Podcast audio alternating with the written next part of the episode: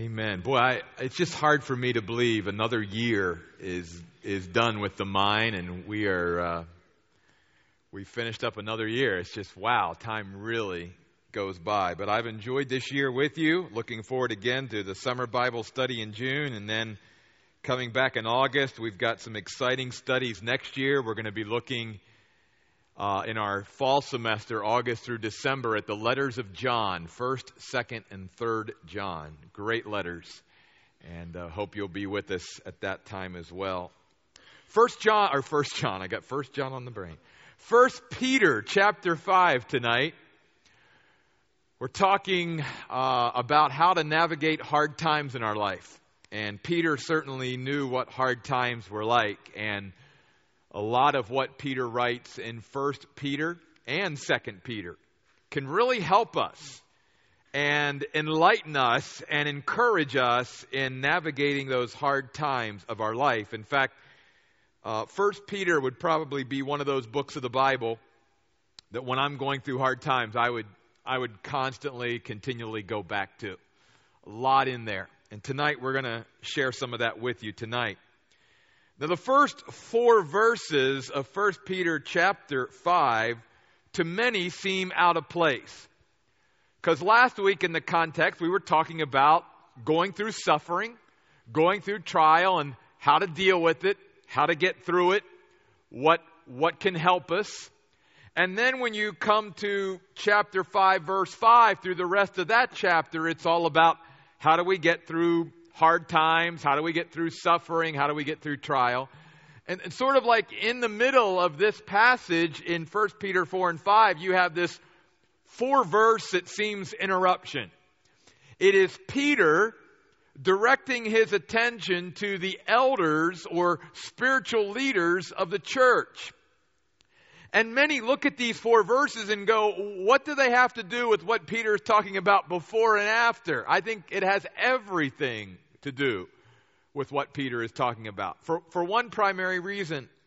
Before I read these verses tonight, let, let's all be reminded that when we're going through hard times, when we're going through difficult times, one of the things that can be such a, an encouragement to us or, or even such a light to us is seeing others as godly examples of how I should navigate that time, or looking to examples of others who've been through hard times and learning from their example of how to do it. So, being a spiritual leader and being a good spiritual leader and being an example to other Christians is huge. I think so that's why God places it here. First of all, he's challenging all of us to be good examples to others who may be looking around watching, how do I get through times like this? Well, I'm going to look at some people that claim to be Christians and see if maybe they can help me to get through times like this. And then all of us need other people in our life that we can look to as good examples to follow during times like this. Examples of spiritual stability, examples of spiritual composure, examples of spiritual depth that can help us. It, it's sort of like seeing that, that lighthouse that I'm getting, you know, close to the shore and, and I've got something there to navigate by. That's what spiritual leaders and, and Christians are to be all about. So notice Peter writes, So as your fellow elder and a witness of Christ's sufferings, and as one who shares in the glory that will be revealed, I urge the elders among you, give a shepherd's care to God's flock among you, exercising oversight, not merely as a duty, but willingly under God's direction, not for shameful profit, but eagerly. And do not lord it over those entrusted to you, but be examples to the flock. Then, when the chief shepherd appears, you will receive the crown of glory that never fades away. Now, there's a lot in these verses, but the, the part that I want to concentrate on tonight is that part about being a good example. Because whether we're spiritual leaders in the church or whether we're not, God calls upon all of us as Christians to be growing to the point where we can be good, positive, godly examples to others who are looking to someone to say, How do I get through times like this. And maybe you've only been a Christian for two years, but maybe the person who's looking to you has only been a Christian for a month. And so you're still further along than what they are on their journey with Christ. And so all people are looking to other people to get some kind of cue from. In fact, this is where I'm going to land Sunday on Mother's Day. I want to talk about the influence of mothers in our lives. Some good, some not so good. But mothers have always been a huge influence in most people's lives. And what I want to take from that is that God wants us to be an influence in other people's lives. And maybe by looking at a model mother, we can learn some things to incorporate into our lives so that we can be a more positive, godly influence in other people's lives. So this message on Sunday is not just going to be for moms, it's going to be for, for males, for, for people who aren't even married, for, for whatever. It's going to be for everybody here on Sunday. Because we're going to talk about, in a sense, the power of influence in our lives. And that's what Peter's talking about here. I, I do want to point this out. This is so cool. Notice back up in chapter 5, verse 1, that Peter is writing this and he's basically so sure that what God has promised is going to come to pass. That he has come to a place in his walk with God that if God said it, that settles it with Peter. It's as good as has already happened. That notice what he writes again in chapter 5, verse 1. He says, I am your fellow elder, a witness of Christ's sufferings, as one who shares in the glory that will be revealed. You see, in Peter's mind, he is already sharing the glory of heaven and he's already sharing the in the glory that is God has promised is going to come one day. Now it actually hasn't happened yet, but from Peter's perspective, it's as good as if it has happened. And in Peter's way, and I think in, in, a way that we can understand, we already do share in that glory if we'll open up our eyes of faith and look through the Bible at the way God is working in this world and the way God is working in our lives and all of that, that we're already sharing a foretaste of the glory that one day is going to be ours one day. Whether it's through the presence of the Holy Spirit in our lives already, however you want to look at that. And that's what Peter says. We can already begin to share the glory that hasn't even sort of fallen completely yet on this world. Of course, he talks to spiritual leaders as shepherds. Shepherds were always sort of a, a New Testament metaphor for spiritual leadership. That God's people are a flock of sheep and that spiritual leaders are to shepherd them. And as Peter goes on to say, any in spiritual leadership are not to drive the sheep, they are to lead the sheep. They are not to drive them from behind, they are to lead them from in front. Which is why then he goes on to tell spiritual leaders some things that should be true in their lives as spiritual leaders. That first of all, they should not be exercising this oversight merely as a duty but as a calling. That they should be doing this willingly under God's direction, not just trying to do it by their own wit and wisdom. And they should never do it for profit, but they should do it eagerly. And they should not lord it over those entrusted to them, but again, Peter says, let's be examples to the flock. And if you go back to Peter's life, as we even talked about last week, we can see how powerful this were because I'm sure as Peter was writing about the importance of being a good, positive, godly example, that there were some moments in Peter's life that he was like, yeah, that's, a, that's an example I would like to set beside, before the people of God. But then there were other times in Peter's life where it was like, oh, not so much. When Peter was walking on the water, yeah, there's an example for fellow believers to follow. When Peter's denying the Lord, no, that's not a that's not a good time in Peter's life. So Peter had some great moments. He also had some in a sense not so great moments with the Lord. But Peter understood in walking with God the importance of being a godly example. And then he reminds the spiritual leaders in verse 4 that when Jesus Christ, the chief shepherd, appears, you will receive the crown of glory that never fades away.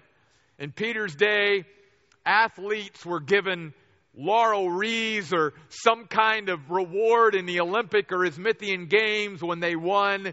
And Peter said, You realize that all that hard work, all that focus, all that energy was to get a reward, but that reward was going to fade. That, that reward was going to was going to fall off. That, that reward was going to be tarnished at some point. It was going to, it was going to lose its luster. But the reward that you and I get for following the Lord Jesus Christ and being for committed to Him is a reward that will never fade away. As we said last week, we will never get into eternity and wish that somehow we would have been a less committed Christian. No, we're going to get into eternity and wish we were a more committed Christian than what we were. That we walked with God a little bit closer. That we maybe read and studied our Bibles a little bit more. That we prayed a little bit more. That we shared Christ a little bit more. There's never going to be that moment where we are, oh man, I wish I wouldn't have been so caught up with Jesus Christ. That will never be the case with a Christian. So then, verse 5. If spiritual leaders are to be good examples, then those underneath their leadership are to be good followers. Because one of the things that Peter talked about last week is one of the last things you want to see amongst God's people is that when we're going through hard times that we turn on each other. Remember last week he said no that we need each other more than ever when we're going through hard times. That's why he said, you know, be devoted to each other to, to truly love each other with the love of God and help each other and show each other hospitality and minister to each other and share your spiritual gifts with each other so that you can build each other up. And remember, love covers a multitude of sins. So by God's love operating in our lives through the power of the Holy Spirit, learn to forgive each other and overlook the faults of your brothers and sisters in Christ so that we can stay unified and so that we can present a solid front to our spiritual enemy who's trying to bring us down be good followers. One of the reasons why I believe God chose sheep to be a metaphor for us as Christians is because sheep are always wandering off. Uh, they're just prone to wander. Yeah, it's like, oh, I think I'll go my own way. And that's why we need a shepherd. That's why we need shepherds in our life. Because as sheep, we're just prone to sort of wander off on our own path. And in order for God to keep us on His path, we need to have that shepherd to look to for leadership. So that's why we need to be good followers. In fact, as I point out to people, you will never see the word or word spiritual leader in your Bible. I think a spiritual leader is just somebody who's become a really good follower of Jesus Christ. And in a sense, all of us are followers of Jesus Christ. And we are to learn to follow. If I can't follow my shepherd, then that's, that's where it breaks down right there. Then, then I certainly don't want someone following me because Paul even said, Follow me as I follow Christ.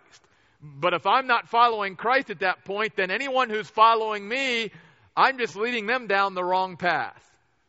And so I need to learn to be a good follower. That's why Peter says, in the same way, verse 5, you who are younger, be subject to the elders.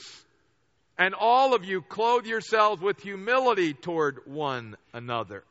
Now, in this context, too, when he talks about elders and younger, he's not talking about physical age. He's using these terms as a way of talking about spiritual maturity and those who are less mature in the body of Christ has nothing to do with physical age. It's just our spiritual growth and maturity and where we are in our walk with God. And he's simply asking all of us, no matter where we are in the body of Christ, that all of us, he says, should clothe ourselves with humility towards one another. Again, one of the things that can become so divisive in the body of Christ is when some of us get lifted up in pride and begin to think we're better than other people in the body of Christ. And the message of the New Testament is no, never. That no one Christian is more important or more valuable to the body than any other. That's why Paul said to the Corinthians. The eye, using the body as a metaphor. The eye cannot say to the hand, I don't need you. The hand can't say to the foot, I don't need you. Every part of the body is important. And Paul goes on to point out those parts of the body that we don't think are very important. Wait till something happens to them. Then all of a sudden we notice them. I mean, I used to wonder when I was a kid, why did God give us toenails? Until one day in football practice, I had my toenail crushed and my toenail fell off. Try putting a sock on without a toenail. Oh my golly, I'm like, oh, that's all I cared about was a toenail. I never thought about toenails before, but watch that toenail or the, you know, oh my goodness, that's all you think about. Because every part of the body, if it's working the way it should, if it's operating the way it should, then we don't. But even the smallest parts of our body, when they're not operating like they should, they stand out really a lot. And it's all of a sudden, that's, that's our focus right there. That's why every part of the body is important. No part of the body is more important than the other. So all of us have to clothe ourselves with humility. And I love that term because in Peter's day, people who were servants wore aprons. They, they put an apron on, and it was sort of like a badge of honor, really, that I'm here to serve you. In fact, one of our just one example of our modern day places that, that symbolize that, and I'm not promoting it, but I do drink it every once in a while. Starbucks. When you go into Starbucks, the baristas have aprons. Those aprons actually are an ancient symbol of service. That's the way it was in biblical times. When you were going to do something, you roll up your sleeves, you put on a service apron, and in a sense, you, you got dirty.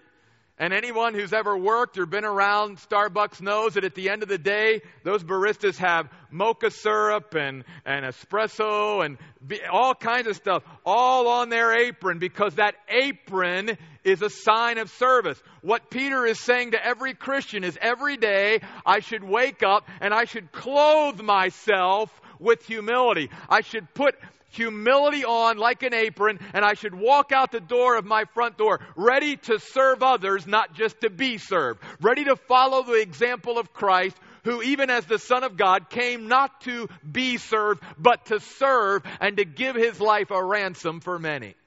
That's the mindset that we need. Remember, because in hard times, one of the natural instincts that we will have is to turn inward, to make it all about us, to start closing in and just protecting us and, and that survival instinct. And yet, one of the best things we can do is keep our focus outward rather than focusing inward. Because if we continue to do that, our world will continue to get smaller and smaller and smaller.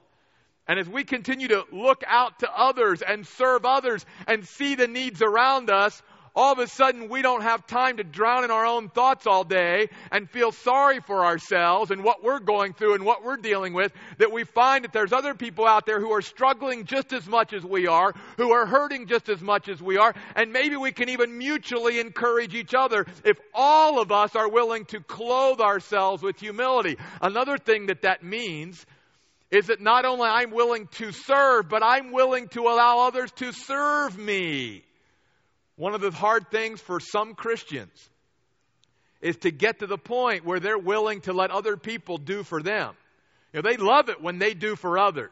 They always want to be needed and they, they want to be out there always serving and ministering to others, but they don't like it when the shoe's on the other foot and all of a sudden they're in a position in life where they have to maybe get help from somebody else. But let me tell you something from the, from the Bible itself and even from personal experience. There are going to be times where God is going to humble us if we don't humble ourselves. And there's going to be some times in our life where no matter who we are or what we are, or whatever, we're going to need help outside of ourselves. And we need to be willing to humble ourselves and ask for that help. Even if it's just asking other Christian brothers and sisters to pray for us.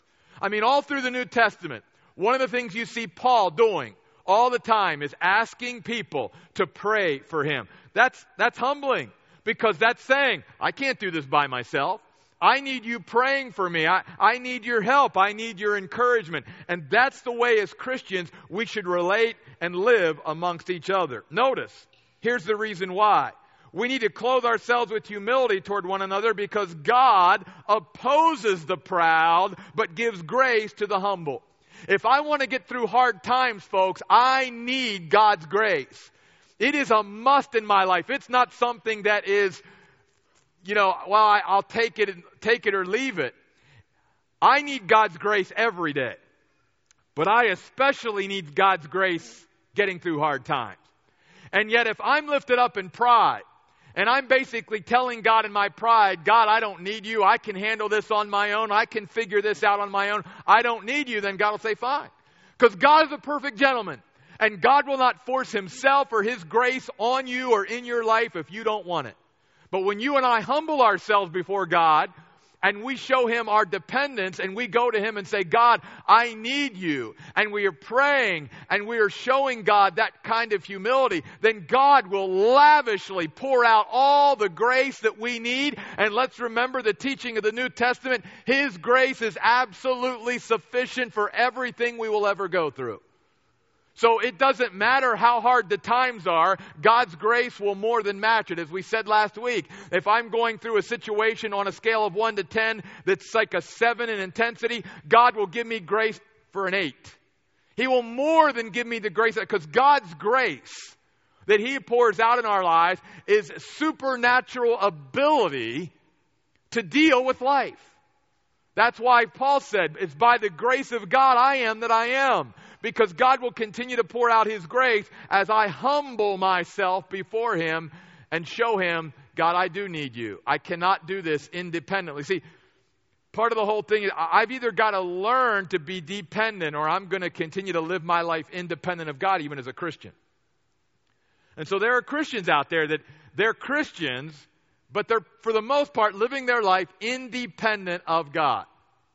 They're living their lives in pride they're not finding the grace of God in their lives because God will not pour out His grace to those who are lifted up in pride.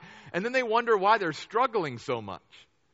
It's because God's grace is nowhere to be found because they're still trying to do it on their own. You, you all have heard this story a bazillion times. I'm not going to go through it, but one of the reasons that got me beginning to get out of that, the grip that anxiety and all of that had in my life was stopping trying to figure it out on my own and looking to God and, and maybe even the help of others instead of trying to do it myself. That's what Peter's saying. And let's remember, Peter knows what he's talking about because remember, Peter was the guy that said, Lord, I will never deny you. Remember that? Peter knew what it was like to be loved. God, I, maybe these other 11 guys will deny you. I will never deny. I mean, it's emphatic. He's basically telling the Lord, I will never deny you. And Jesus turns to him and said, Peter, before the night's over, when you hear the cock crow three times in the morning, you're going to have denied me three times. I'm sure that just blew Peter away. Because again, like when we are lifted up in pride, we don't see it coming until it runs us over. And then we look up and go, Yeah, I guess you were right, God. Again, that's why Jesus encouraged the disciples to watch and pray in the Garden of Gethsemane the night that he was betrayed. That whole purpose of humbling ourselves, of saying, God, I need you at this moment. I cannot do this by myself. And so Peter knew the lesson of humility firsthand. What he's writing to us under the inspiration of the Holy Spirit, he knows very, very well. And he wants us to live in such a way of constant dependence and humility on God that God's grace will just be ever flowing in my life. Because if, if I don't allow God's grace to overwhelm my life, and I basically try to go through life independently of God and try to deal with this all on my own, when hard times come and I've rejected and pushed away the grace of God, the Bible teaches me that what will happen is I will become a very bitter person. Because the Bible says those who reject God's grace and push it away will get bitter. They won't get better, they will get bitter because of their circumstances. And you and I have known many Christians, maybe we've even been there at some time in our life, where because we push God away out of our lives, where we push God's grace away out of our lives, we became bitter during a circumstance in our lives because of the grace of God not being evident at that point. Now, notice what he says in verse 6. And God will exalt you in due time if you humble yourselves under his mighty hand. First of all, Peter's saying, look, God's not going to allow you to stay in that state of humility underneath that set of circumstances or underneath that, that trial forever. There's a spiritual purpose of why he's allowing you in that state. And just like Joseph in the book of Genesis, God is teaching Joseph through the pit and through the prison experience a lot of valuable lessons so that when God finally takes Joseph out of the prison and exalts him to the second most powerful person and role on the planet at that point, only below Pharaoh in Egypt, Joseph will be ready for that experience because he's going to have learned a lot of valuable lessons that he could have never learned by not going through what he went through. And he's going to be much stronger because he went through those than if he would have never went through them. See, God, if he is allowing these things in my life, again, it's never to discourage me, it's never to destroy me, it's to make me stronger. And so Peter says, look, God will exalt you at exactly the right time.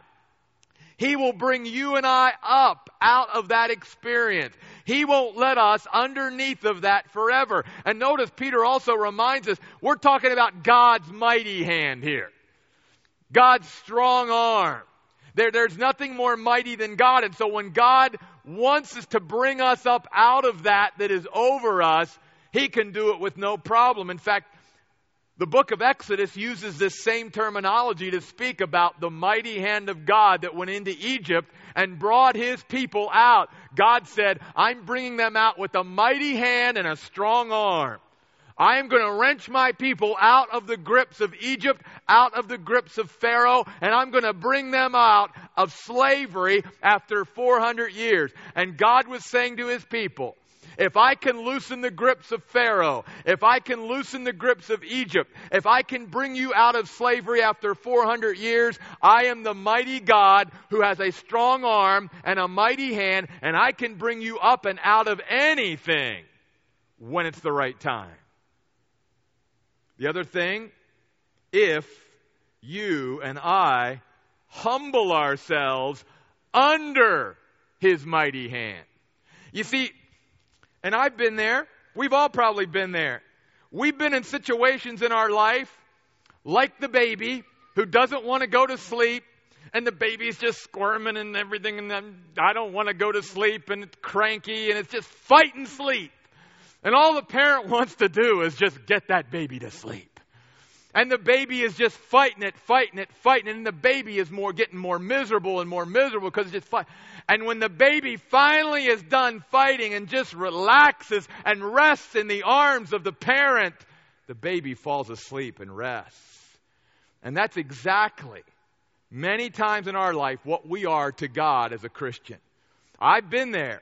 Jeff Royce has been in the loving arms of my Heavenly Father, but I've been fighting it. God, I don't want to be here. I don't want to be going through this. God, get me out of this. God, I don't want to. And we just keep fighting and struggling against God's mighty arms that are wrapped around us. And all we've got to do at that moment to experience rest is just rest and trust in God and, in a sense, fall asleep in His loving arms. But we keep struggling and we keep fighting against where God wants us to be at the moment. And God says, Child, if you just rest, you could experience what I want you to experience instead of fighting against me. That's why he says, humble ourselves under that mighty hand because there's a reason why God hasn't changed that yet. There's a reason why God hasn't brought me out of that yet. God may need to let me in that experience for another week or another month in order to get the full weight and the full benefit from what I'm under right now so that when I come out the other side, I'm even stronger than when I went in. Again, best biblical example of that is Joseph. And you just can't turn to another example that's any better than Joseph for that example. But again, I've got to humble myself. If I think I know what's best, if I think I know more than God, then I'm going to struggle and I'm going to kick and I'm going to scream against God when I'm in a situation that I don't want to be in, rather than just trusting and resting in His arms. And then verse 7 another way that we show God humility. Verse 7, one of my favorite verses. This was a huge verse for me when I was struggling with anxiety, especially. By casting 75% of your cares? No. All your cares. And let's remember something about studying the Bible. All means all, and that's all all means. And when the Bible says to Jeff Royce, Jeff, I want you to cast all your care on me, and here's because I care for you. Wow. Wow. God is reminding me how much He cares for me, that He wants to take those cares and He wants to bear those cares rather than me trying to carry those cares. And here's the cool thing about God whatever you and I care about, He cares about. That's how much He cares about it. If it's a care to us, it's a care to Him. But all God is saying is, my child, Show me some humility. Don't try to carry that around by yourself. I never intended for you to carry that weight around. I never meant for you to carry that weight around. Jesus said, My yoke is easy and my burden is light. So if you and I are going through life, like I did at one time, and I felt like I was always every day carrying around a thousand pounds on my back. That thousand pounds didn't get there on my back by God. God didn't put that weight on me. I placed that weight on my own back, or I allowed other people to place that weight on my own back. And God kept trying to tell me, 1 Peter 5 7, Jeff, you realize that if you keep carrying that weight on your back, those burdens, those cares that I never meant for any human being to carry, eventually your body is going to break down physically, emotionally, and spiritually. And that's exactly what happened. It's what happens to all of us. That's why for some of us, we, we get overcome with anxiety and start having panic attacks.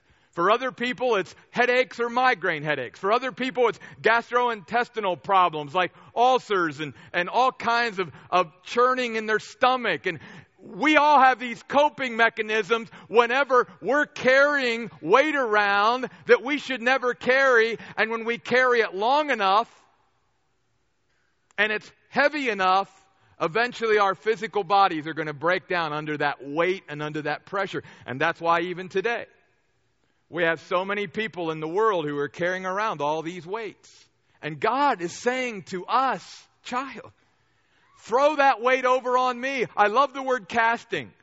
It's literally the same word that's used in the Gospels whenever they would take off their cloak or something and they would throw it somewhere and, and rest it. God is saying, I don't care what the care is. If it's a care for you, it's a care for me. But I never meant for you to carry that. So throw that off of yourself and throw it over on me and let me carry it the picture that I used to use in my mind was that I, I would be carrying this like heavy backpack on my back with bricks. I mean, that's how it felt. Every day I would wake up, my chest would be heavy. I just felt like I was being weighed down by the world. And God kept speaking to me saying, Jeff, here's how you navigate hard times in your life. Don't carry those weights by yourself. Take those weights, those things you're carrying, and literally throw them over on the mighty back of God. And let me carry them so that your yoke can be easy and your burden light. And when I began to learn the principle of 1 Peter 5 7, of as the cares came into my life, just throwing them over on God, wow, how much different did my outlook on life become? Because casting our cares on God, because He cares for us, is also a sign of our humility. That I'm not trying to carry this around by myself and figure this out myself and do it myself. God, this is bigger than me. This is weighing me down. This is destroying me, God. This is robbing me of my health. God, I'm going to throw it over on you because you care for me. Then we come to verse 8, a verse that talks about our spiritual enemy, the devil. Well, what's that have to do with the context of what we're talking about for this very reason? Peter ends verse 7 talking about how much God cares for us. Do you know the single thing that the devil will try to plant doubt in our minds about is the care of God? Because he's done it ever since the Garden of Eden in the book of Genesis. You read the strategy of Satan in the, the, Bible, and every time you will see that every time what Satan is trying to do with everybody is to cast doubt on the character of God, to cast doubt in people's minds that God really cares about them. That's, that's his strategy. Whether you're talking about Eve, whether you're talking about even Jesus when he was tempted by the devil. Even when Jesus was tempted by the devil, the devil had the same strategy. It was, well, you know, Jesus, you, you've been pretty hungry. You've been out here for 40 days without any food. You know, shouldn't you turn those, those rocks into bread and take care of yourself? I don't think your heavenly Father is going to come through for you this time. Always casting doubt. You see, that's where sometimes the biggest battle is in the mind, where it's so easy for our spiritual enemy to begin to plant those seeds of doubt in our mind. God really doesn't care about you. We've all been there. I've heard those same voices and thoughts in my head from the devil. Jeff, if God really cared about you, He wouldn't be allowing you to go under this right now. Or God would have gotten you out of this. Or, or something to that degree to where all Satan wants to do is begin to plant seeds of doubt. Peter says, Don't doubt the care of God. And be alert, verse 8, because your enemy, the devil, like a roaring lion, is on the prowl looking for someone to devour. First of all, he says to us as Christians, if we're going to navigate hard times, we got to humble ourselves and all that that entails. We've got to follow good examples during hard times. We can't be following somebody out there that doesn't know where where they're going. We've got to find some godly people in our lives that we can look to and get our cue from, and we've got to humble ourselves. And then we've got to be alert to the fact that the devil doesn't play fair, and the devil will try to kick us when we are down. And the devil, though he's not God and certainly not omniscient, he's at least intelligent enough to know what we're going through by observation, and he, he knows when we're vulnerable. He, he, can, he can look back with all of his minions and he can see the times are tough on the earth right now. He can see that people are losing their jobs and all these different things and all these fears and all that. And so Satan being the intelligent being that God, he, he knows when we're vulnerable. And so he will take these hard times and try to capitalize on them, trying to even get Christians to doubt the goodness and care of God for them to take upon themselves the burdens of this life rather than learning to cast those burdens on the Lord. See, because all Satan wants to do is to destroy us. That's all he cares about. And Satan knows that if he can get even Christians to carry around the weight of the world on their shoulders long enough, they're just going to start going down pretty quickly. They're going to start breaking down physically, emotionally, and spiritually. The weight of the world is going to start crushing them. And that's what Satan wants. There's nothing that brings more joy to Satan than seeing followers of Jesus Christ just crushed under the weight of the world. Because we got to a point in our life where we forgot about God's goodness and care for us, where we began to doubt it, where we stopped humbling ourselves and taking our cares and our burdens to the Lord in prayer and casting them onto the Lord. No, we were going to shoulder them all ourselves. And Satan just sits back and laughs because it's needless, folks. It's needless. Take it from someone who can tell you from personal experience in my own Christian life. It was needless for Jeff Royce for one day of my life as a Christian to carry that weight on my own back whenever I had a God whose shoulders were big enough and who wanted to carry that weight for me. I never needed to carry it by myself. Another thing we learn about the devil is that he is a roaring lion. And I don't think there's any accident there that the Bible compares the devil to a lion. If you study the hunting tactics of lions, lions will exhibit or exert themselves no more than they have to. They don't go into a full pack of animals and try to. No, they sit back and they watch for those who are separated from the pack. They watch for those who are weak. They watch for those who are sick. They watch for those who are lagging behind the rest of the pack. And those are the ones they go after. See, they try to separate. And that's exactly what Satan tries to do with Christians. He tries to separate us doesn't want us coming together, doesn't want us encouraging each other as we've learned in 1 Peter chapter 4, wants to keep us out there on our own, wants us to get to the point where we are so isolated that, that we don't see anyone around us and where we think we're the only ones in the world going through this. We're the only ones thinking this way. We're the only ones dealing with this. And we feel pretty alone, pretty lonely, pretty helpless, pretty hopeless. That's exactly where the lion wants to get us. Pretty graphic term, too, when Peter says he's on the prowl looking for someone to devour. That word devour literally means to swallow whole. I hope I don't gross anybody out, but every once in a while I get the stomach to watch some of these nature shows. I don't know why I do, because I get grossed out every time. Like when I see this huge anaconda just swallowing something whole and this big bump going down through the snake's Ew. But that's exactly what Peter, that's exactly what Satan wants to do to us. He literally just wants to swallow us up. He doesn't want to help us. He doesn't want to encourage us. He doesn't want to strengthen us. He wants to destroy us. And the word devil, as I've taught before, means one who comes between. And the devil will do everything he can to come between you and your God, you and your spouse, you and your children, you and your parents, you and your friends, you and your brothers and sisters in Christ. He is his mission in the universe at this point is to do as much damage between relationships as he possibly can do. That's what the devil's all about. One who comes between. But notice what the Bible says, verse 9. Don't run from him, resist him. And listen, folks, if we did not have the capacity to resist the onslaught of our lion, our spiritual enemy, then the Bible wouldn't say to do it.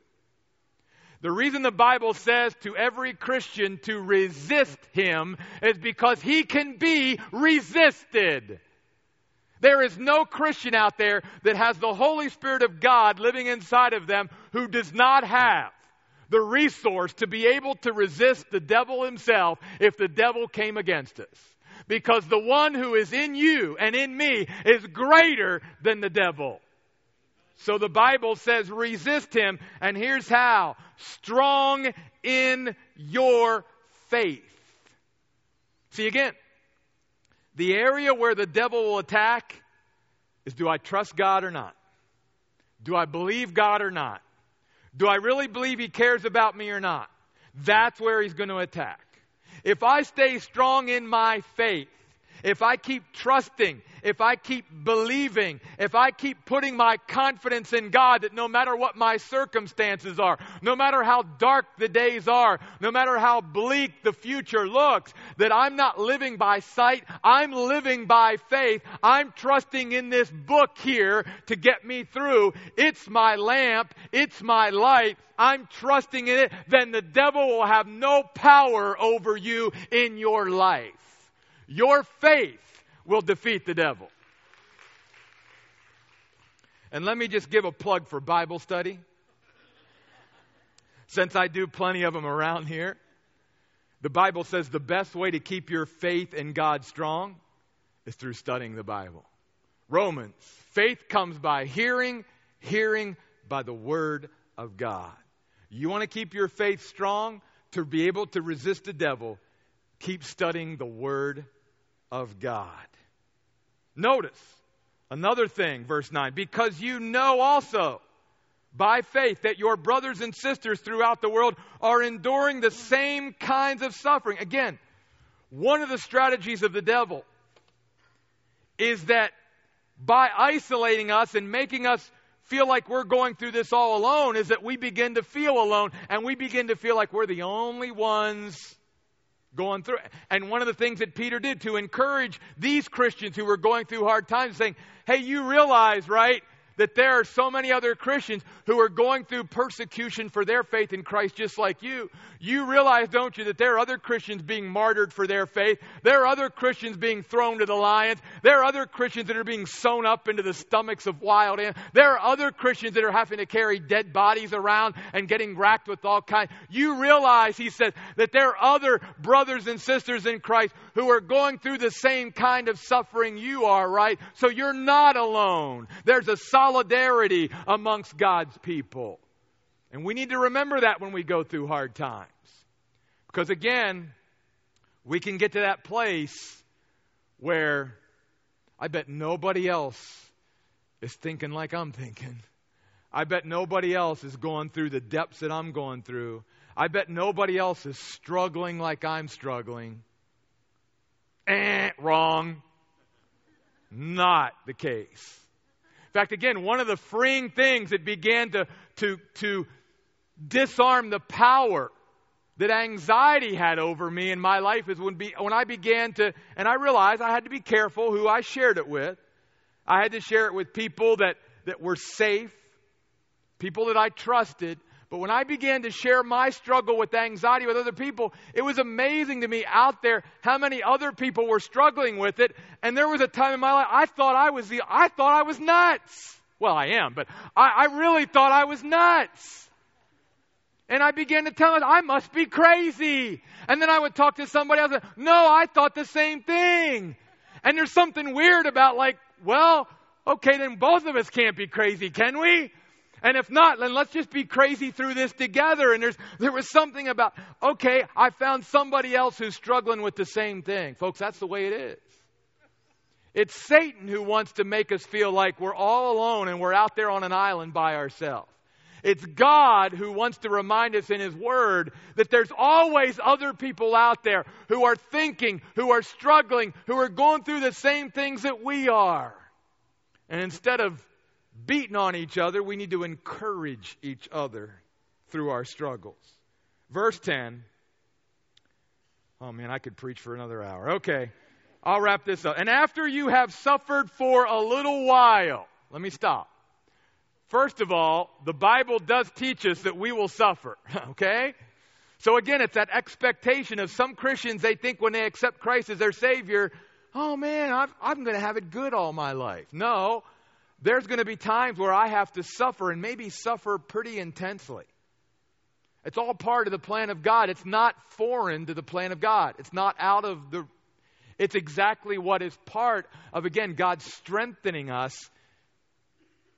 But God does say this He says, I'm comparing whatever suffering you're going through in a temporal way to eternity. I'm not minimizing what you're going through. I'm not minimizing, God says, the pain, the, the, the, trial, the intensity of the suffering, and all. I'm, I'm just telling you as a Christian to keep in perspective that whatever you're going through, from an eternal perspective, is just for a little while. I mean, think about it. Even if I was born and I suffered intensely my whole life and I lived to be 100 years of age, and I suffered for all 100 years that I was alive on earth, compared to eternity, it's like a grain of sand on the seashore. Because remember something eternity's forever, it never ends. So, God is just saying, don't forget, folks, to keep that eternal perspective on our suffering. And then he says this, and he promises this that the God of all grace, Meaning that whatever grace I need to get through my time of suffering, God is the God of all grace who will dispense that grace if, as I have already learned in 1 Peter 5, I'm just willing to humble myself. And if I humble myself, the God of all grace, who called you to his eternal glory in Christ, will himself restore, confirm, strengthen, and establish you. Remember, I've said this before For the Christian, this is the only hell we will ever know. Don't forget that. For the Christian, this is the only hell we will ever know. And the God of all grace promises us that after we have suffered a while, and after we have been strengthened through that trial, after that fiery trial has purified us, after that fiery trial has brought us closer to God, after that fiery trial has strengthened our faith in God, after that fiery trial has been used to even touch other people's lives, God will make sure that all these things begin to come back to us in our lives. In a sense, the way I look at verse 10 is that yeah, my God can put Humpty Dumpty back together again. I may fall off the wall and I may be broken, but my God can restore. He can confirm. He can strengthen. He can, and all these words have a little bit of a different nuance and meaning, but not too much. It's basically God can put us back together again.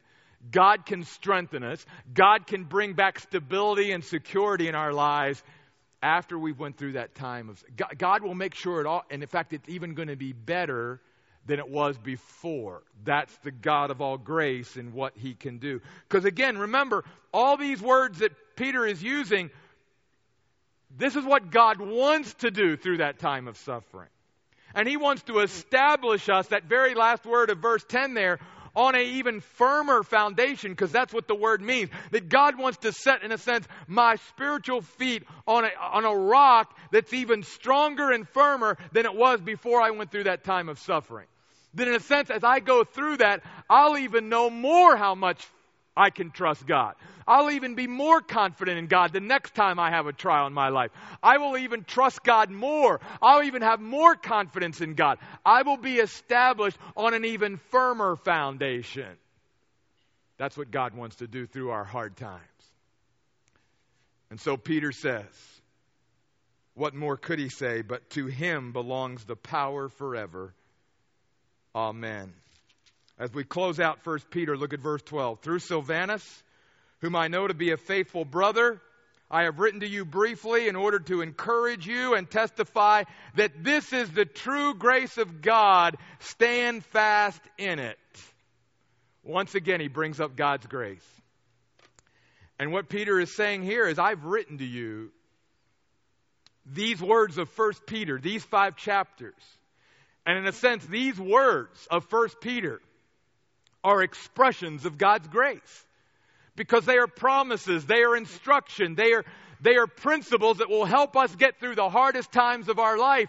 And in those principles, if we apply those principles and we take them to heart, there's grace in those principles. Grace to be able to get through those tough times. And Peter says, So stand fast in my teaching. Stand fast in this. Stand fast in these words I've shared with you. Stand fast because in it is the very grace of God that will help us navigate the hardest times of our life. God wants us to stand on His Word. His Word is reliable. And when everything else in our life is topsy turvy and crumbling around us, we can stand upon the Word of God and it will keep us up. The church in Babylon, verse 13, chosen together with you, greets you. So does Mark, my son. Greet one another with a loving kiss. Peace to all of you who are in Christ Jesus. One comment before we close tonight. A lot of people question the phrase in the New Testament when Peter and Paul and other New Testament writers tell the church to greet one another with a holy kiss. What's that all about? Why aren't we doing that today? You know? Here's the deal the language that Peter is using there has nothing to do with any kind of romantic or erotic expression. It was the kiss that a family member would give to another family member. It was a kiss that was usually either on the cheek the forehead, or the hand. And it was a family expression of we're in the same family. We need to express our love for each other. And the reason that is so cool is because Peter, once again, in ending this letter, one of the last reminders he's giving to Christians is treat your brothers and sisters in Christ with love. Tell them how much they mean to you. Show them Christian affection in the right way because you're all part of the same family, the family of God, brothers and sisters in Christ. And though the devil is going to want to come between you and your brothers and sisters in Christ, we need to resist him firm in our faith, and we need to stand and present a solid, unified front to our spiritual enemy. In fact, every local church and even the church over the world, it would be great if we could stand as one and say, Satan, you are not welcome here. Goodbye. We are standing together as God's people. That's why Peter ended 1 Peter 5 with greet one another with a holy kiss. Remember, we are part of God's family. We are in this together, and we need to stand together and stand up for each other and encourage each other through the struggles that we are going through. Before I close in prayer, again, I just want to say, folks, if you only knew the encouragement that you were to me, I, I wish I could put that into words, but thank you all so much for a wonderful year in the mine. I've had a great year. I look forward to our summer Bible study, but I want to leave you with this. I believe tonight that Aaron McCrae, who is our multi site pastor, is going to be out in the lobby answering questions of any of you that have questions about multi site. I'm hoping and praying that there might even be some people here in the mine that you may feel sort of the tug of God or the call of God to be part of what God wants to do up there in South Scottsdale. That you would say to Aaron, I want to be part of that initial pioneering group that goes up. You know, for most of us, we weren't here 13 or 14 years ago when Cornerstone was started with about 30 people and to see what God did now. We weren't part of that pioneer group. And there's something about being part of a pioneer group that sometimes just energizes people. And sometimes that's the way God wired you, and that's what God's calling you to. So here's another opportunity for some of you. If you want to be part of that pioneering group, to see how God begins to get things started in another location to reach more people with the gospel of Jesus Christ, you might have that opportunity to be part of that sort of pioneer team up there in South Scottsdale at Cornerstone Scottsdale rather than being here at Cornerstone Chandler for a time. And we're just going to let that between you and God. But if you have some questions, listen, in a couple weeks, you're going to get a lot of your questions answered. Pastor Lynn's going to interview Pastor Aaron right here on stage on May 17th. Talk to our folks more about what our vision is for, for our multi site campus up there in Scottsdale. But some of you may want to talk to Aaron about that even tonight. He will be available out at the information table if any of you'd like to stop by and talk to him about that. Also, I just want to love on you for another minute. Do you guys realize that after I brought Kimmy up on stage last week, and when we prayed for her, that her support level went from in the 70s to almost 90%. Yeah. You all. You all. Because I know that some of you who were here last week stepped up and said, I- am going to start supporting Kimmy on a monthly basis. And she's getting ready to go, and we're just so proud of her and what God's going to do in her life. But can I just tell you, some of you right here are the reason that she's able to go and has the support to be able to go to Boston and start that ministry back there with the international students. So thank you, thank you, thank you so much. I hope you folks have a great three or four weeks until we meet back here on June the 2nd. I'm going to miss you terribly, but I will see you around. And if you're here on Sunday, I'll certainly see you one of those five services on Sunday. Let's close in prayer. God, thank you so much for just again a wonderful year of Bible study, a, a wonderful group of people, a group of people, Lord, who just bless my heart tremendously every week and are such an encouragement to me. God, would you bless them as only you can? Keep us strong, Lord. Keep us humble. Keep us, Lord, right where we need to be in our lives to be able to navigate these hard times that we find ourselves going through. And God will give you the glory for it in Jesus' name. Amen. Folks, have a great week. We'll see you in a couple weeks.